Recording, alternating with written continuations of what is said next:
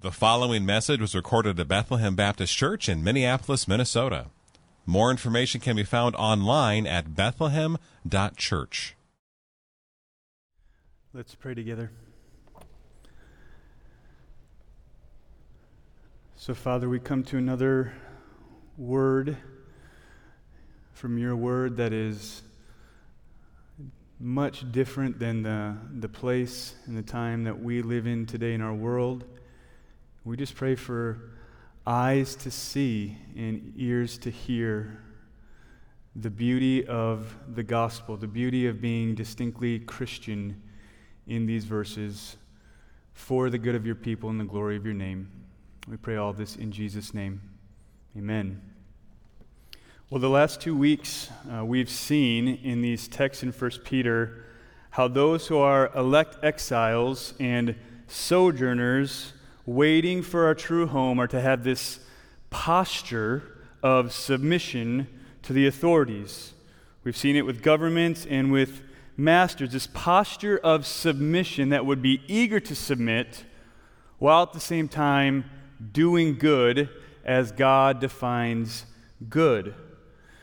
In other words, we, we submit not because these earthly authorities have ultimate authority over us, we submit because our king tells us to have a posture of submission as long as they don't ask us to sin. And what that does as Christians is that when we come to that moment where doing good means we must resist the authorities, it actually looks like we're doing that because of Jesus, not just because we're an angry people who always want to get our way.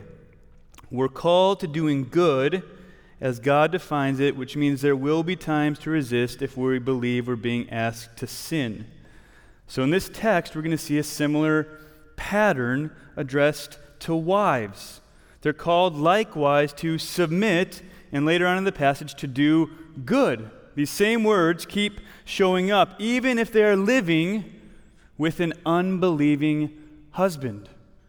What we'll see today is a call to beautiful, humble, courageous womanhood that fills a home and marriage with beautiful conduct that shows the beauty of her king and her hope in him. And then at the very end, as Peter remembers to address Christian husbands, we see this call for husbands to show the compassionate care of God to their wives. In other words, what we're going to see is marriage that points to the beauty of Christ and his church. Husbands meant to show self giving servant leadership of Christ, and wives meant to show glad submission to Christ of the church. Before we dive into the text, I want to give three just general notes that I think will be helpful as we orient ourselves around this text. Number one, if you're not married, don't check out. Don't, don't leave me. Don't. Uh, fall asleep on me. Rather, if you're a woman, there's all sorts of beauty in this passage about what it means to be a distinctly Christian woman, even if you aren't yet married. For you younger women out there, I'd encourage you to find women like this and just plead with them to mentor you. Get in a small group or a Titus 2 group or friend them on Facebook. Or if they're not on Facebook, you may have found someone even better and ask them, hey, would you, would you mentor me? Would you build into me? I see this in your life and I want to be more like Jesus and follow you as you follow Christ. Or if you're a man that's not married, there's all sorts of beauty in this passage about how to be a distinctly Christian man who engages in relationships with godly strength, even if you're not married. So, if you're a younger guy, get around men like this. Get around people like this and ask them to pour into you. So, don't check out if you're not married. Number two, I'm just going to say this up front. I'm not going to go there again, but notice that these calls upon men and women are not conditional on each other. So, so here's what I mean. In other words, the wife is not called to submit only if her husband is knocking it out of the park. That's a, that's a hard word, but a wife is not, in this passage, called to submit only if her husband is knocking it out of the park. And the husband is not called to lead with care only if his wife is doing all of Proverbs 31. Right? Sometimes we want to make these things conditional upon each other, and they're just not in this passage. Neither spouse should get in the car or turn off the live stream and start asking the other one when they're going to start doing what Pastor Dave talked about. Don't use me that way. Number three, notice that these commands are needed again because the theme of 1 Peter is that this place we live in is not our home and it's broken. This place is broken that we live in. This world is broken. You would think if you could feel at home anywhere, it would be in your actual home. But Peter is making the case that even your home is not your home. You're still not home. Your home is with Jesus. In fact, the culture we live in will not naturally call women to this kind of beauty or men to this kind of strength. It just won't, and we're saturated in it. It teaches men, our culture teaches men to use women and our culture teaches women to resent and hate men. And you're just not going to find that in the Bible. Those things are everywhere in our culture. Our culture breeds brokenness. That's why this word is here. It's not here because Peter expects everything to be perfect. And so here's my encouragement to you if the brokenness is bad, like you feel like you're drowning this morning, you're coming here just just scared to even hear, what, hear what's here in this passage because you just feel like you're drowning, would you please get help? I'm just going to say that. Just get help. Reach out and get help. If, if pornography is destroying your home and numbing your heart, reach out and get help. You can't obey the commands in this text as a husband with your soul numbed by pornography. Or, or if you're a wife and you just can't stop feeling bitter and angry towards your husband, that's just the, the constant theme in your mind, would you reach out and get help? You, you can't obey the commands of this text with a soul full of boiling anger and anxiety and resentment. So we should expect brokenness and we should get help from our small groups and our Titus 2 groups and our men's groups. If it's getting serious, reach out for counseling. Everyone has to do counseling at some point in their lives. Just reach out and get help. Brokenness is normal. These commands are meant to shape and heal and get inside our souls and help. If abuse is happening in your marriage. Call upon the church and the governing authorities to do their job that we saw earlier in chapter 2 to praise what is good and punish what is evil and come alongside and help. The main theme of this text, again, is going to be that we're not yet home. We're not yet home. So instead of hiding because you think everyone else around you is doing awesome, because they put like their best vacations and their best family pictures and stuff on Facebook, and you see all those and you go, man, but I, I yell at my kids and I get frustrated with my husband. Don't hide because you think everyone else is doing awesome. Instead, come out of hiding and get help so that we as a church can walk in new, beautiful conduct that makes much of our King together. So don't check out if you're not married. Expect brokenness and and, and get help if you need help. So let's dive into the text. Let's look at verses 1 to 2 first. I titled this little section, What a Wife Should Wear. And you're going to see this word repeated over and over again adorn.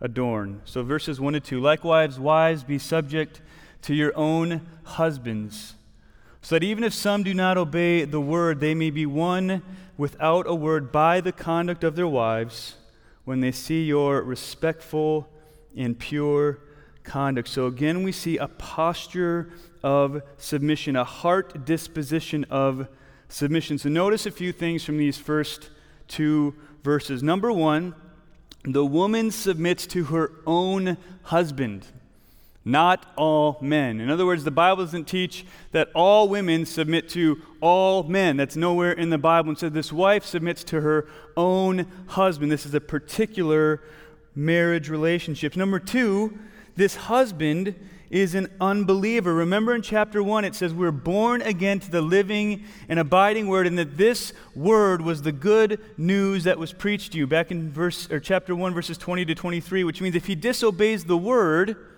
he's rejecting the gospel. He's an unbeliever, which tells us this marriage is not going to be an easy one.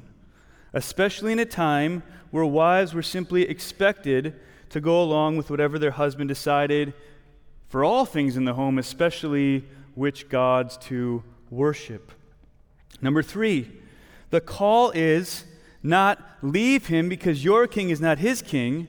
Instead, notice the call and the purpose is stay and fill your home with beautiful conduct to show him the beauty of your king so that he might be saved. This is a high and beautiful calling requiring a strong, courageous woman. This kind of call of self giving, courageous love flies in the face of our culture today that says, not doing things you like to do, if he doesn't share your hobbies, if he doesn't really like to do what you do, if he's not nice, if he watches too many sports, get out. It's not the call here in 1 Peter. And then finally, again, like we've seen in all these passages, notice where the ultimate submission is. Do you see the word here, respectful? It's that same word for fear that we keep seeing in these passages. In other words, these women don't tremble before their husbands. They tremble before God and they conduct themselves with a holy purity that shows their submission ultimately to King Jesus. Again, he's the ultimate authority they submit to. Here we have a woman trembling before her king, with a posture of submission to an unbelieving husband, seeking to fill her home with pure conduct that might show her husband that the word of the gospel is true and real and beautiful and really does transform. So we have in verses 1 to 2. So then, Peter would ask and then answer for us How should a woman trembling before God carry herself in her life, in her home that she finds herself in. Look at verse 3. It says, Do not let your adorning be external, the braiding of hair, the putting on of gold jewelry, or the clothing you wear. Sometimes we can think that we're in a, a unique sexual culture where we have this surface level valuing of, valuing of people, but as you study history, there's nothing new under the sun. I mean, there, this kind of sexual brokenness and perversion was everywhere in these kinds of societies as well. Our culture is right there with them. Every advertisement, most popular actors and musicians, and the ease of pornography teaches us as a whole, teaches us as a whole, men and women, to value women on external appearance. I mean, it's in every advertisement, it's in every big movie, it's in, it's in everything you see. It is the air that we breathe. Therefore, it is easy for women to find their identity in external appearance. It's just easy. It's what the culture says we should do. It's where the culture says we should go. Now, the wrong way to take this text would be to think that everyone that did their hair and wore their jewelry to church this morning is sinning, and everyone who stayed home in their jammies who's watching the live stream right now is holy. Right? That's, that's not what this text is saying. Peter is not condemning particular things. How do I know he's not? Because he talks about wearing clothing. And I don't think Peter would say that women should never wear clothing. In other words, he's not saying it's wrong to give any attention to taking care of your body or having a certain style. In fact, those things are good. They make you uniquely you. It's good to take care of your body. Instead, he's talking about where you find your identity and where you think about true beauty. And before you just stop and move on, just encourage you in this room, in this moment, when you think about beauty, you think about that, when you think about attractiveness, in this culture we live in, does your mind initially run to holiness, to godliness, to strong women who hope in God? Is that what your mind initially thinks about? Or is it thinking about other things? I saw and heard lots of conversations among women during these COVID shutdowns about various places not being open and the anxiety it was causing right? Whereas I saw Nathan Metcalf on Facebook simply solve it by shaving his head. Right? Our, our culture lifts up different things for men and women, and therefore we begin to find our identity in these different places. The world presses on women to find identity in external beauty. How many filters are there on Instagram or in your phone or for pictures? That changes or should change. We should start to reorient our thinking when we come to know Christ. Outward beauty is no substitute for the kind of inward beauty necessary to be a courageous Christian woman. And perhaps you're thinking, well, I don't struggle with outward jewelry or makeup or any of that, but perhaps for you it's, it's your house looking a certain way, certain appearance to keep up, or it's the, the certain vehicle that you have to drive, or perhaps you just struggle deep in your heart when you really admit it with comparison. She has this, and she's doing that, and she looks like this. Peter is saying this is a matter of priority. Is more time spent maintaining outward appearances or developing the inward strength of your soul? The world wants you to compare and give your life to external beauty and make you feel your worth if a man recognizes that. I'm just telling you, that's, that's no way to live. It's not what you want to put on. So, what should a woman wear? Look at verse 4. It says, But let your adorning be the hidden person of the heart with the imperishable beauty of a gentle and quiet spirit, which in God's sight is very precious. A Christian woman should seek after an inner beauty as long lasting as the inheritance that is coming her way. Right? That's the last time we saw that word imperishable, an imperishable inheritance. A woman should cultivate her heart to have the imperishable beauty of a gentleness and a quiet spirit. The idea of gentleness is, is meekness. Meekness is a humble strength that seeks the good of others with gentleness, a, a, humble strength, looking around. How do I do good to others? I don't need to seek my own. I don't need to compare. There's a, a humility that just says, like, how do I serve? How do I love? What's the Lord calling me to next?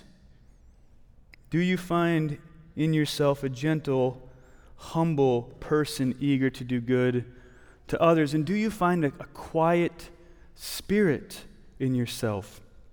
It has nothing to do with the volume of your voice or how much you speak.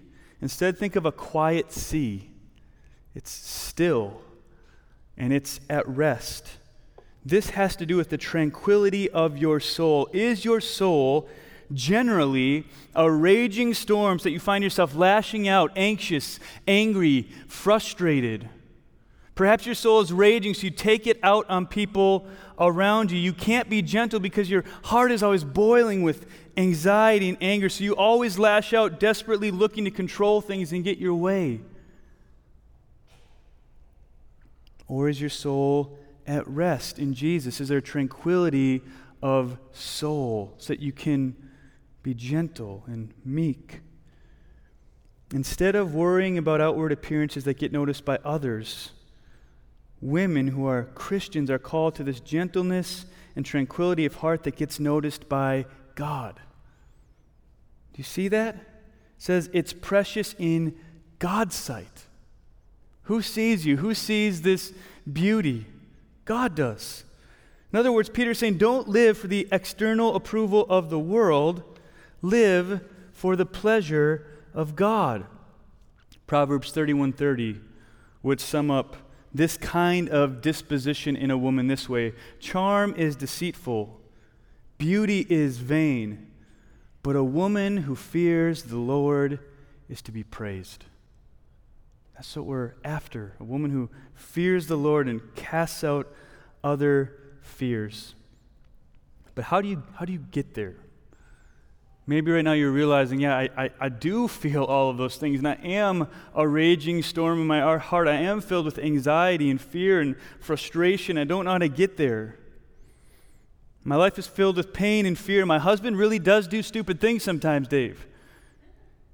And life is so fast paced that I can't even take a breath. you, you won't solve that. You won't find true happiness by a little bit more time getting ready or by a house that's just so or by that vehicle. Look at verses 5 to 6. How do you get there? It says, For this is how the holy women who hoped in God used to adorn themselves by submitting to their own husbands, as Sarah obeyed Abraham, calling him Lord.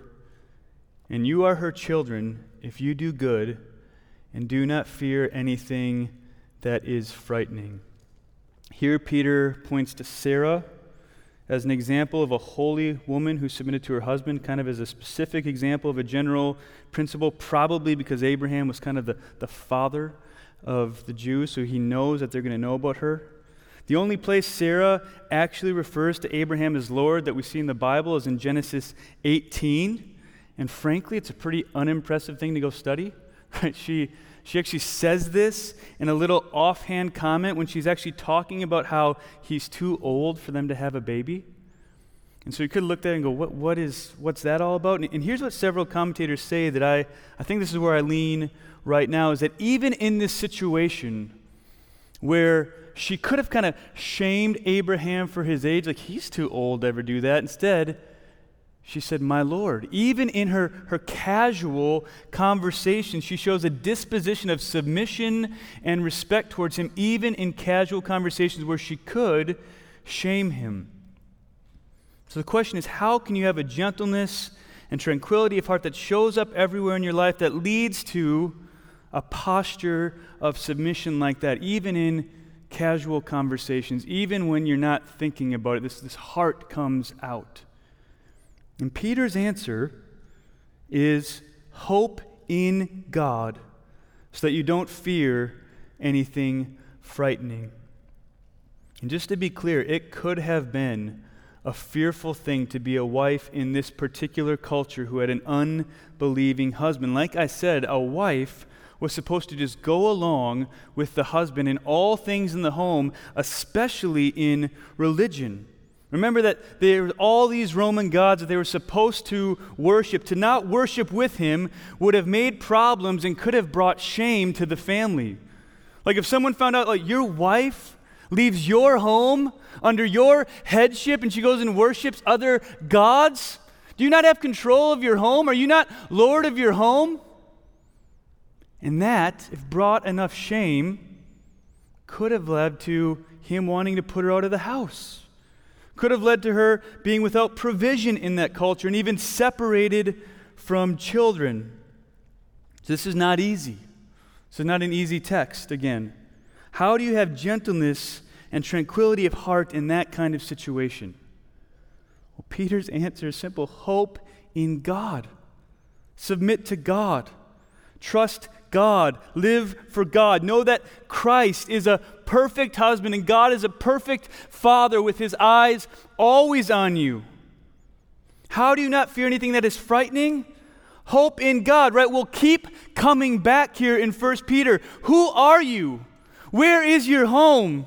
What is your identity? Peter will not relent on this point. Who are you? Where is your home? What is your identity? If you're a woman sitting in this room, it's not in anything external, it's in Jesus Christ in you, the hope of glory. Amen. That's the point of this text. Your home and your identity are found only in Jesus. The home and husbands can become one of the primary idols of a woman's heart, of a wife's heart. If you need your earthly home or husband to be all that Jesus is meant to be for you, you'll never have peace. Say it one more time. If you need your earthly home or your husband to be all that Jesus is meant to be for you, you'll never have peace. You'll never be gentle because no home or husband can keep you from frightening things. Husband can't. No home or husband can be what Jesus is meant to be for you. It's not a meant he's weight to bear. It's not a, a weight he can bear. He's a, he's a horrible God. Matt Chandler often says this. He says, Man, wives and husbands are great gifts from the Lord, but they make terrible gods. They can't be all that you need them to be for you. Proverbs 31:25 sums up this idea of a woman who hopes in God and doesn't fear anything frightening. It says, Strength and dignity are her clothing. You hear those words again. And she laughs at the time to come. Strength and dignity are her clothing, and she laughs at the time to come. Where does this dignity and strength come from? How can she laugh at the future instead of tremble before it? Because she hopes in God. Right? She fears him above all. She knows this is all temporary and simply wants to fill this place with the beauty of her king. We need strong women that remember that you've been born again to a living hope with an imperishable, undefiled, unfading inheritance with a Father who's always watching and a heart that, come what may, is settled in Jesus Christ alone. Your husband is a gift when he's following Jesus, but he will never be Jesus for you. Your home here on earth is not your ultimate home. Wives and women, adore, adorn yourselves with gentleness and tranquility of heart that grows up from deep roots that hope in God, fear Him, so that it can cast out all other fears. That is what Peter is saying. Number two, how a husband should care. Notice, it's really interesting. Peter doesn't address government officials, Peter doesn't even address masters in this book, but it's as if he gets done talking about the women and then goes, Oh, yeah, I've got a lot of Christian husbands, though, and I better get after them. I better make sure they understand that they're a part of this godliness in their homes. And so he here, for the first time, addresses those who are in authority. It's a word that we need to hear as men. Here's what it says Likewise, husbands, live with your wives in an understanding way, showing honor to the woman as the weaker vessel, since they are heirs with you of the grace of life, so that your prayers may not be hindered.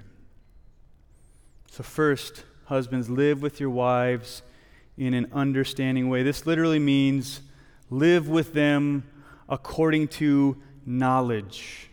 This is a soul level knowledge. In premarital counseling, I often tell husbands that their calling is to make their wife their homework. Make your wife your homework. Your, your daily work, your daily privilege is to get to know your wife.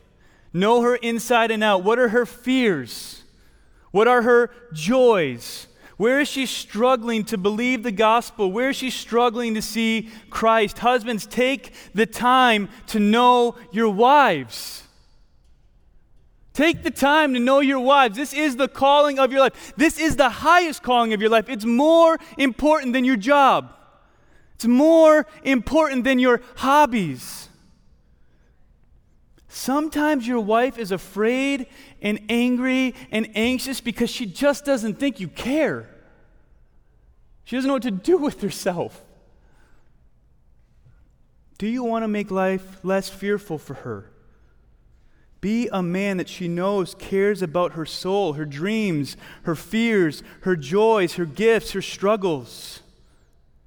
It's the first call on men, and it's a discipline. When you get home from a long day, when you get home and you've been trained probably by tons of men in your life to get home and put your feet up and watch TV, engage your wife. Love your wife. Know your wife. Second, show her honor. Why? Well, there's two reasons given here. And here's where we see complementarity on display. There's two reasons for this honor. First, she's the weaker vessel. This most likely is referring to physical weakness. She's just not as strong as you know. Oftentimes, in the good old boys' clubs, that men joke about how our wives are so emotional and so weak. Let's just remember that normally they're crying or upset over a friend who's struggling or this horrible thing that happened while you scream at your TV about football. There's all sorts of emotional brokenness, right? Men are emotional about certain things. Let's not go there for weakness. This is a physical weakness. In other words, it's a scary thing for a woman to submit to a man who is bigger and stronger if he's dishonoring and harsh and angry or abusive with his words. Instead, weaker vessel can have the idea of a kind of a precious vase. As you seek to know your wife, do you handle her soul with that kind of care? Like it's precious to you. Like she's precious to you, like she matters to you. Do you seek to live with her in a way that your physical strength would feel like a refuge to her and not a threat? Like when your wife thinks about how you handle her soul and how you seek to know her and she realizes you're bigger and stronger, do you feel like a refuge or like a threat? Second, she's a fellow heir of the grace of life. She's a child of God. She's going to inherit the world with you. You don't want to be found treating what God calls precious as if it's unimportant. That's the, the clear meaning here. You don't want to be found treating God's daughter harshly, rudely, or using your God given strength to abuse his precious daughter.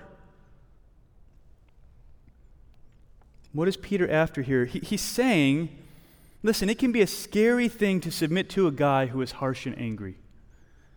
It can be a lonely thing to submit to a guy who would rather watch Sports Center or scroll Facebook or watch the stock market or live in politics or just do his hobbies than to know her soul. It can be an anxious thing to submit to a guy who doesn't take initiative to lead the family towards Jesus, who always seems apathetic about everything. Perhaps a man caught up in an addiction he won't get help for. Peter is saying to Christian husbands, make this submission an easy, joyful thing. Make this sweet to your wife. Tend to her soul. Handle her with care. Make your strength a refuge. Treat her with honor and help her flourish as a fellow heir of God's grace. And if you're wondering, like, how serious does God really take this? Like, how, how soon do I have to start doing this? He says, if you will not do this, your prayers will be hindered. So I've said in, in marriage counseling sometimes when there's, there's obvious harshness, obvious anger issues, and, and the man might say to me, Well, I should, I should pray about those things. And I often say, I don't think he's going to hear you. You should just start being kind to your wife. There's no prayer necessary for this. You know what you need to do. You know how you need to love her. You know how you need to care. And He's not going to listen until you start walking that way, anyways. How serious does God take these husbands with God given authority leaning in to love their wives this way? If you don't, your prayers will be hindered. So, husbands, if you feel your failure in this, like I feel my failure in this sometimes, the answer is not guilty, shame ridden, pulling yourselves up by your bootstraps. The answer is you take this to the cross and you repent. You ask for forgiveness from God, and then when you get in the car or you turn off the live stream, you go to your wife and you say, I'm sorry. I'm going to fail over and over again, but I want to do better.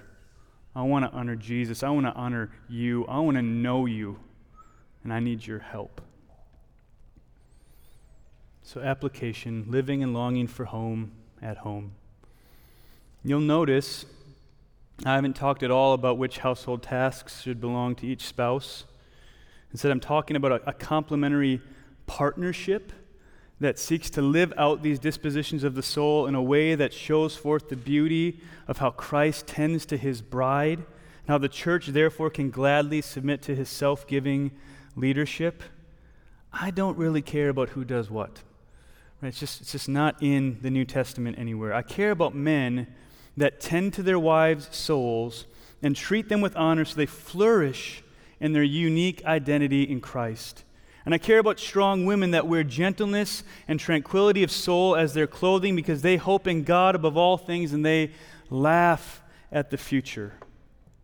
And in all of these things, we have to remember lest we be consumed right in the, in the forest, in the trees, and forget the forest. We need to remember that we're living and longing for a true home, while in our homes, we're still longing for heaven. This is not our home. We live in our homes towards each other and as families in a way that shows our ultimate hope is not in our homes. Our ultimate hope is Jesus Christ. Our ultimate home is in His presence, where there's fullness of joy and pleasures for any forevermore. We long for women at this church whose hope is in Jesus and not their husbands, so that they can submit to their husbands and help their husbands hope in Jesus. We long for men whose hope is in Jesus and not their wives, so that they can lead their families towards courageously following Jesus and help their wives adorn themselves with this inner beauty. We long for marriages like this because marriages like this will be on mission in their neighborhoods, longing for opportunities to partner with each other as fellow heirs of the grace of life for the sake of Jesus. What we're looking for is husbands and wives, men and women that relate to each other with beautiful conduct that fills the home with the beautiful aroma of King Jesus in such a way that it just starts to overflow as they use their gifts in the church and they partner to pray for and reach out to their neighborhoods. Like that, that's the ultimate goal. This is such a sweet thing that it starts to overflow, and you don't just do life together and just manage your problems together, but you begin to think and dream about making much of Jesus together living on mission for Him together. Homes that are full of happiness and hope because their ultimate hope is in Jesus together and their lives meant to make much of Him. Homes where we're living for the glory of our King and longing for the day when He returns and makes all things new. And until then, this picture we just saw is meant to remind us that we are all the bride of Christ together waiting for our groom seeking to fill the places He's placed us with His beauty in our conduct and praying it will bring Him glory while we wait where He's placed us. Let's pray. So, Father, we're about to come to the table now and eat and drink with you. And so, this is a, a sweet moment to be reminded that we cannot do any of this on our own, and there will be failure after failure after failure. And when we fail, the mark of maturity is not to try to clean ourselves up or pull ourselves up by our bootstraps, but to quickly come to you and confess our sins, repent, and ask for your forgiveness. And then, as we ask for your forgiveness, to go and, and seek the forgiveness of others where it's necessary. So, in this room right now, I'm praying for a strong, sweet conviction of where we have misplaced our priorities, of where we have fallen short in marriages, but also just as, as men and women who want to live in distinctly Christian ways. Would you grant repentance? And would it be a sweet thing in this moment for you to do a healing work in marriages? A healing work in our souls where we have sought external outward approval instead of approval in your sight. Where we've lorded our authority over our wives instead of lived with them in an understanding way. Father, be among us now by your Spirit. We pray all this in Jesus' name. Amen. Thank you for listening to this message from Bethlehem Baptist Church in Minneapolis, Minnesota. Feel free to make copies of this message to give to others. But please do not charge for these copies or alter their content in any way without written permission from Bethlehem Baptist Church. For more information, we invite you to visit us online at bethlehem.church or write us at 720 13th Avenue South, Minneapolis, Minnesota 55415. Bethlehem Baptist Church spreading a passion for the supremacy of God in all things, for the joy of all peoples, through Jesus Christ.